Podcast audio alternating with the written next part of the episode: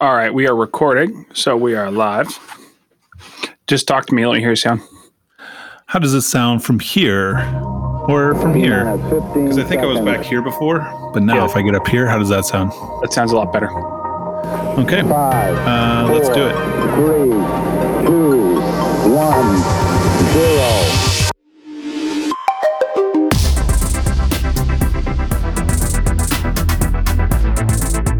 Well, you know what I was thinking today? Uh, I was thinking this weekend actually that the journey to becoming an energy advisor is one that a bunch of uh, people are about to take, and I know that we are both on that journey together, and it has been a rather um, convoluted journey. Just getting to a place where I think we understand the process has been a challenge, and here we are uh, foundations exam is kind of like step one for somebody who wants to become an energy advisor. And I wanted to talk to you as somebody who is brand new to the energy advising space. You have a lot of technical background, you're a competent professional, you're a smart individual, and yet this has still been a challenging experience for you. And I wanted to hear more about that. So, as you approach the foundations exam, you're scheduled to take it in a couple of days. Uh, what was the path like to get here? So, uh, just for context, the foundations exam proves that you know enough about construction to be an energy advisor. So, I would say almost all the builders listening to this could, with it, with I don't know, five six hours of you know just quick rehearsing, studying. Oh yeah, that's what's code. Um, could pass what you know the, the government is asking me to pass. I don't have that wealth of experience. Um, and this is actually essentially this process is supposed to weed people like me out. So they don't want me um, to become an energy advisor because they don't think, you know, I if I can't build a building, I, I don't know enough. So um, it's uh, it's been daunting to take this step forward and go, okay, I'm going to learn how to build a house. Um, I, I've done construction demolition on and off lots lots through my career. It's just never been my specialty. I'm normally the office guy. Um, i'm normally systems processes websites uh, podcasts all like uh, you know design coding. This is where i live not you know a two by six versus a two by four and how to you know what joists work with what and what rafters are needed in what situation so um, yeah this is definitely out of my comfort zone which I totally appreciate, which is part of why I think your voice matters so much in this podcast. Because sitting here as a licensed builder, uh, I have some distinct advantages. You know, also being a ticketed carpenter, I, I understand what a threshold is, but that isn't the being a carpenter isn't the requirement to being an energy advisor. And in some capacity, as I sit here on the you know on the front of this journey forecasting into the future i actually think that you'll be a better better energy advisor than i will uh, just because of the way that your mind works and your thorough process systems driven uh, brain actually is a real asset and so that's why we're doing this together and why i've never done this before wasn't the excuse that we used uh, to limit you from taking this opportunity but um, yeah, it has been. It's challenging. What What have you? Okay, so other than like terminology and understanding basic construction principles, what are some other challenges you faced in this process? Uh, challenges, um, well, with any government institution, there are there's a lot of red tape, um, and government speak and random links, and you should do these fifty things. And so it wasn't until we connected with uh, somebody locally um, who really could walk us through what was supposed to happen and, and what to actually pay attention to and what not to do that all of a sudden it felt doable for us. Because walking in, we had no clue where to go. Government website was not really straightforward and helpful. And so my recommendation is if you're somebody basically trying to figure out what's next, find somebody in that industry who um, is willing to share their secrets or willing to at least uh, tell you what it takes. That was that was absolutely instrumental for us. But yeah, that was a huge a huge block for us because we had no idea where to go. which is actually where I wanted to go with this, Matt. So, uh, you know, there was a point in time not too long ago where we literally sat in front of the the Google machine and said, "How do you become an energy advisor?" And what did we discover? Well, so we're located in British Columbia, Canada, which is on the west coast. Um, and what we discovered was there was different levels and there was different organizations that would help you progress through the levels but they didn't actually have to help you progress through the levels and there was different exams that you had to take and the preparation for that exam wasn't in a textbook it was spewed throughout all these different links some of them inactive um, through different government websites so it was it was just all over the place so we actually went through a process when i say we uh, that's being way too generous you went through the very yeah. arduous process. And you compiled a study guide. How many pages long was that? Uh, I'll say I probably grabbed anywhere between 50 to 70% of the material, and it was almost 200 pages um, as far as th- just, just boilerplate things that you should know. But again, remember, this exam isn't this, see this is the crazy part about this exam and i'm just going to complain about this specific instance in this one and, and, I'm, and I'm sorry that you might never have to run into this, but the exam isn't necessarily the, the questions aren't der- derived exactly from what we're studying. They're derived from all the experience that whoever's writing the exam goes, oh, somebody should know how to do X, Y, and Z. So I'm studying, hoping to learn what X, Y, and Z is. Whereas people like you, Brandon, have just experienced X, Y, and Z and have gone, oh, I've tried to do that and that didn't work. This is obviously, this should be best practice. And this is how um, you know, this is how you should think about this in this situation, and this is why this is happening. This is why mold is growing, or or or you know, there's condensation on the windows, all that kind of stuff. I can I can read into that and and give and they give me three examples. But what if there's a fourth example I haven't I, I haven't read about, and that's what the test is asking me about. That's what I've been running into. So, and I'm going to step in here. You know, speaking on behalf of like experienced tradesmen. Um, so you downloaded a few hundred pages. Just click the link. Where does this take me? Copy and paste. So what we wanted to do was take all the distributed, sending us in, in, in hundreds of different directions, bring that into one place. So we had one long list of things that we could like go through to figure out what are we actually going to be tested on because there really is no resources for this. There is no uh, test data bank. There is no training courses like third party training providers because it seems like this is a you got it or you don't. And unless you can figure out how to pass the foundations exam, don't even think about playing in the energy advisor space. Is that the impression you were getting too? Yeah. Now, it might be totally different in Idaho or Ontario or New York. No idea how they do what they do. Um, but for us, and, and it makes sense, they wanted seasoned professionals to come into the space so that way they could genuinely help builders build homes. Yeah. And, you know, still speaking on behalf of somebody with some experience in construction, uh, it was difficult. And, uh, you know, I think it was a, it would be a generous overstatement or very optimistic to say with, uh, you know, five, five, five hours of studying, if you knew exactly what to study, I think that's still optimistic. The, ch- the challenge I faced as well is figuring out what I was actually going to be tested on because uh, we're still on a we're still in a place where you know net zero or energy conscious building construction is uh, what am I going to say? It's still on the leading edge of construction knowledge, general construction knowledge. So it this wasn't intuitive. This by any uh, any stretch of the imagination was a complicated process to figure out what we were going to be tested on, and then what they were testing us on. Because I've written the foundation exam and I was able to pass that. Um, it's it's technical.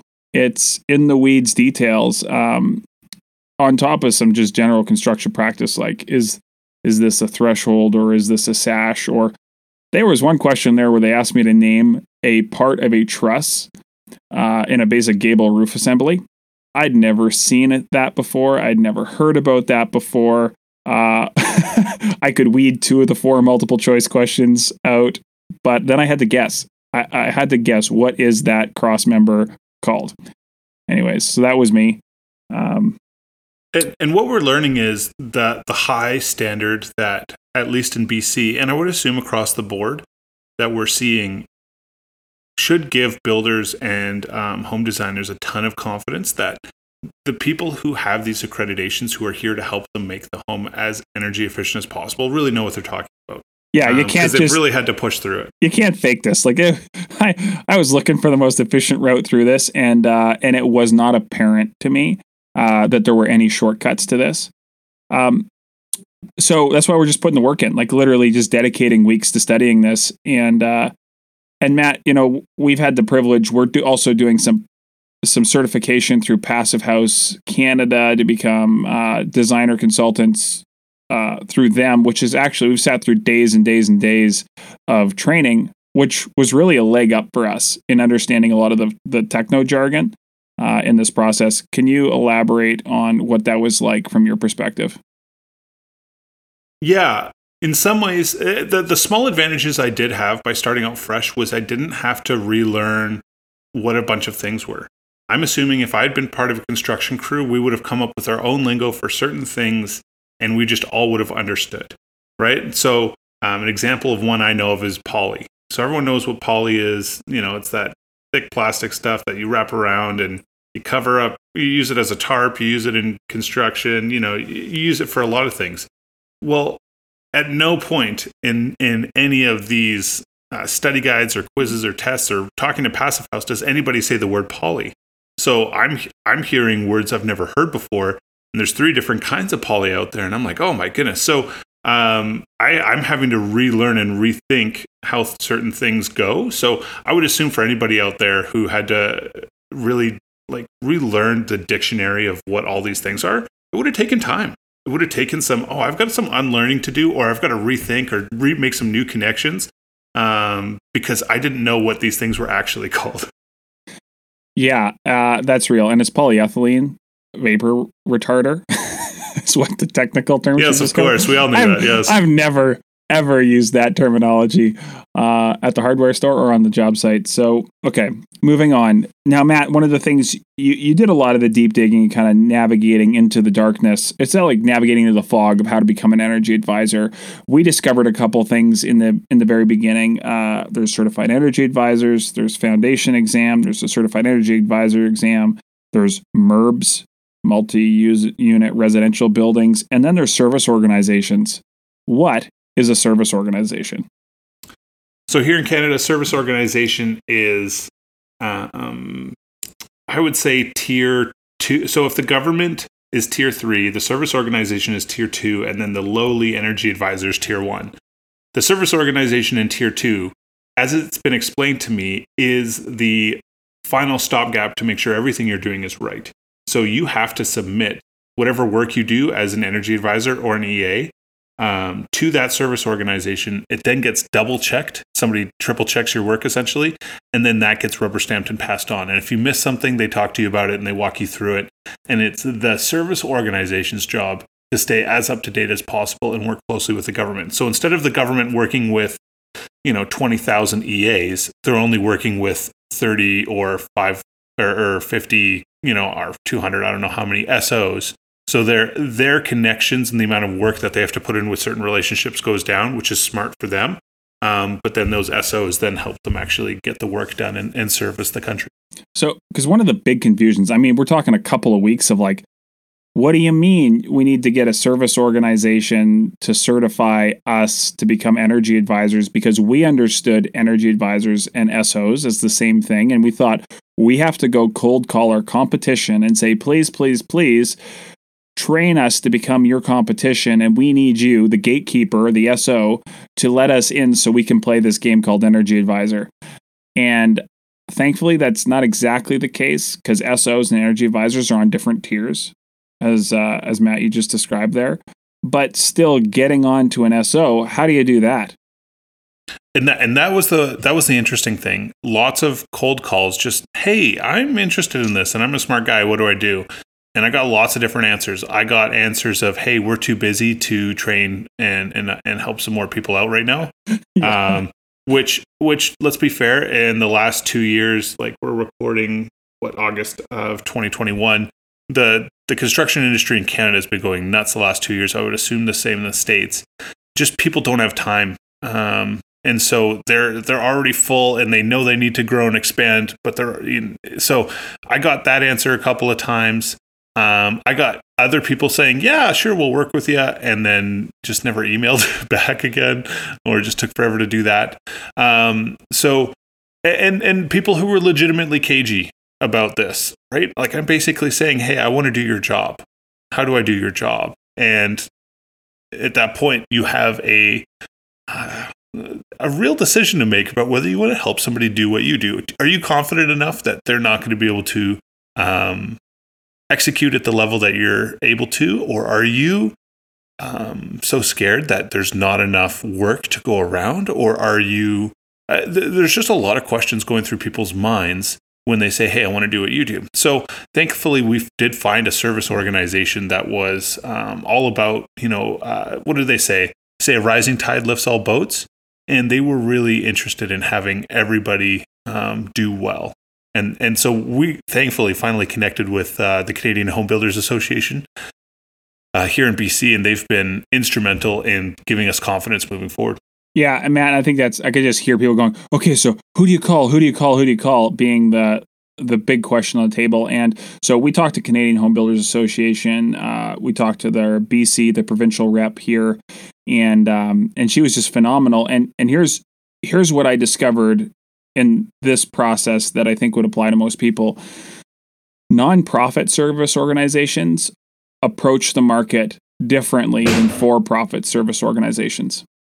And I think that's an important distinction. And the Canadian Home Builder Association is an example of a, of a service organization that's registered with the government that can oversee energy advisors, but they are a nonprofit entity. And as soon as we accidentally fumbled into that. I mean, Matt, I just remember how excited you were when you called me going, I just got off the phone with this lady. I'm not going to say her name just because I don't, so she's going to get 400 phone calls.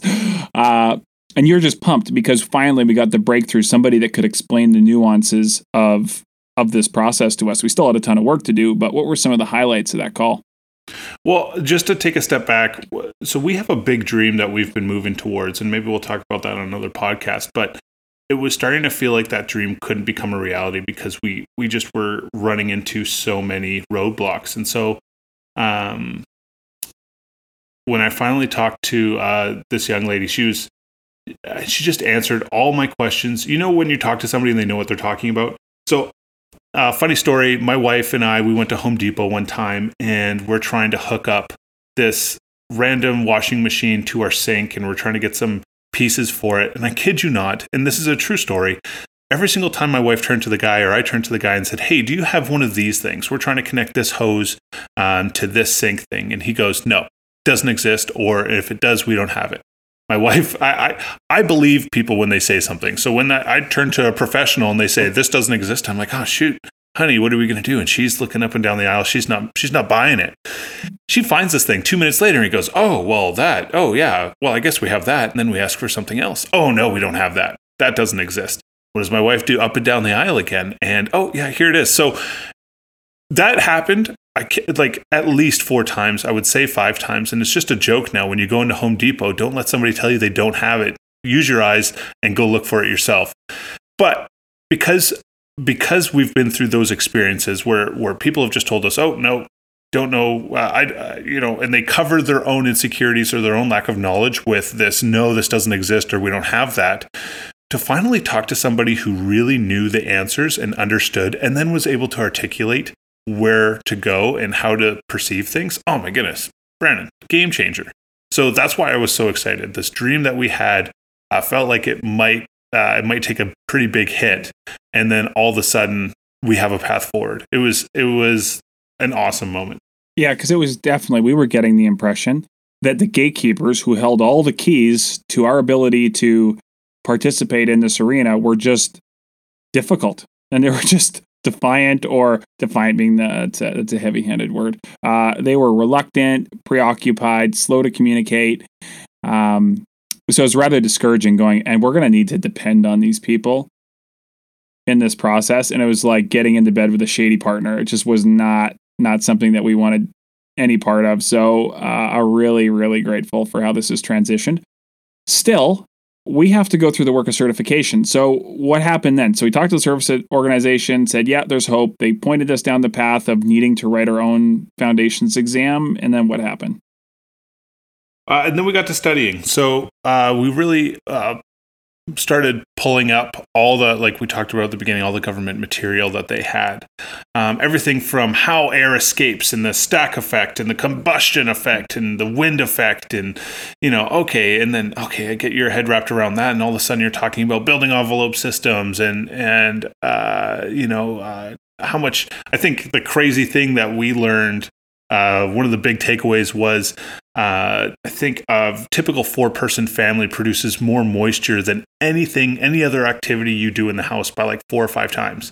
So if you think, oh, cooking or showering would would add a lot of moisture to your home, just living and breathing adds four to five times that amount on any given week, which blew our minds. And we got that question wrong. I can tell you that much.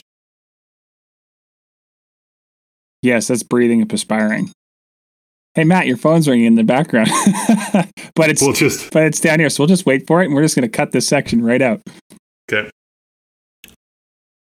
Yeah. So okay. So yeah, it was pretty remarkable some of the details that we were um, we were discovering, and and I have to say something that did work. Okay, so you take a few hundred pages of um like all the technical jargon, like that heavy-handed government documentation, specification rich, and then you just we distilled it. I think you did like a 50 page kind of condensed version. Uh, and ultimately, I'm going to say when I when I studied and uh, and again, I just I, I'm going to say I was successful in passing my exam. My focus of study was on. I want to say it's that it's a, a 18 page study guide from that where they list your are the most difficult things that they that people typically fail on. So I figured if I could understand those things and there's quizzes in the process. I think it's a 50 page thing, but it's a the government makes it. You can review it and it at least allowed me as a learner to see through their lens the type of questions they were going to be asking. And uh and and admittedly, some of the questions are almost verbatim from that in the exam, like a portion of them. So it's like getting five free answers on the 150 page, 150 question exam uh, which was a distinct advantage. Uh, so I ended up, I didn't, I didn't know that it was going to be exactly that, but I ended up spending a bunch of time uh, reading and reviewing that over and over again until that felt comfortable, and uh, and thankfully that that paid dividends uh, come exam time.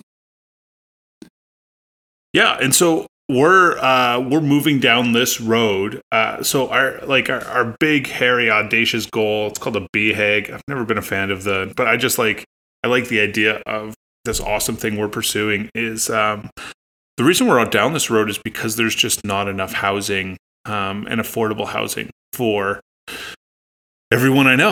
Um, I feel like my generation, I'm, I'm in my 30s. I have savings. Um, I've been able to, to get where I'm going and have some financial flexibility, but I'm looking around and going, Brandon, I don't know if I'm ever going to be able to afford a house. Uh, and you're you're not too much older than me um, and probably more financially literate than I am. And I'm and I'm also saying, and you're also thinking the same thing. And so we're sitting here going, how can we, with the government starting to push for a higher level of energy efficiency? So essentially, the government's going to force us to spend more money building homes, which is going to make home building harder, which is going to drive up demand and is also going to make building new homes more complicated, more expensive is there a way around this? And so that's what we're kind of working on.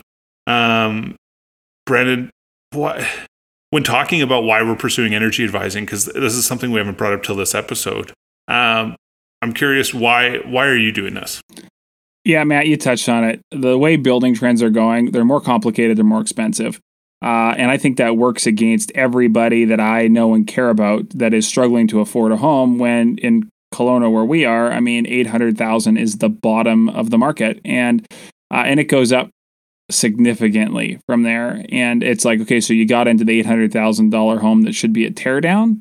Okay, so because the quarter million needed to renovate it. And then when the city's going to mandate renovations potentially to step code, uh, and we're looking at all the extraneous complication cost and, and complexity for that, I just, uh, that's a, that's a problem that needs to be addressed. And I believe that we are resourceful people uh, as a as a community, as a building community, as a team here uh, in the office, um, and also as a global community of like we're going to build environmentally conscious homes. So the question we're trying to ask is how do we build affordable, environmentally conscious, high performance homes?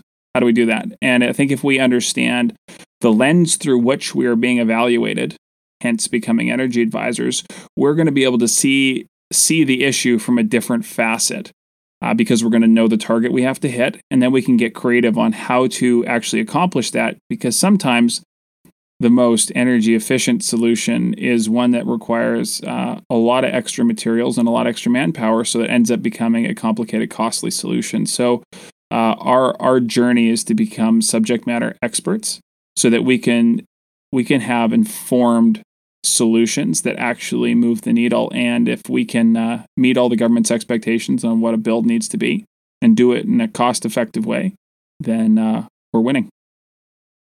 One of the things we were looking at too, um, if you have friends out in Europe, uh, say in the UK, buying a home is a generational affair. Paying off that home, your children will pay off that home. That's just expected. Now, part of that is they just ran out of room, right? Like they don't have enough space to put everybody so they just say this is this is the cost of living and this is how you know and, and this is how expensive it is and and there's no cheap land so this is how like you're going to pay an exorbitant amount and you get to you get to live here but you're never going to really generate wealth here. Um, whereas here in canada north america one of the great ways that the lower and middle classes have been able to generate wealth is by owning their own homes. And so um, we're not going to run out of land here. That's not the issue. Um, but what we what we are looking at is a situation where we get priced out of the market. Uh, Brandon said eight hundred thousand dollars starting in Kelowna would probably be uh, probably on the higher end for Canada, um, but in the U.S. that's that's roughly six hundred fifty thousand um, dollars for a uh, probably a pretty simple two bedroom, like like pretty standard. Eh, that might even get you a slightly nicer condo, right? So this is this is uh, if you want the American dream of that that house with a veranda, we're talking millions of dollars already. And so yeah, our big hairy audacious goal is to find a way to do this well so that way people don't have to live in poverty and can uh, and can have an awesome home that generates wealth for them and uh, and they can work their way to the life that they want. Yeah, and Matt, you, you nailed it, and that's why that's why this podcast exists because I would rather share what we've learned along the process to save people. I can tell you, we'll save you a month of time based on the last 27 minutes of podcast uh, because it took us a month of of focused effort to discover how to start this process, and uh, and we want you to be as good or better than us at this. We're going to set a high standard. We're in. You can count on us to be uh, advocates and champions and professionals in this space uh, because we have high standards for ourselves. But we are also collaborative team members of the building community. Um, and we just want to make sure that everybody else has the resources we've worked to gain and we want to share. That's just it. Because we're going to be better together. We can't do this alone. You can't do this alone. And, uh, and we're here to participate and do our part.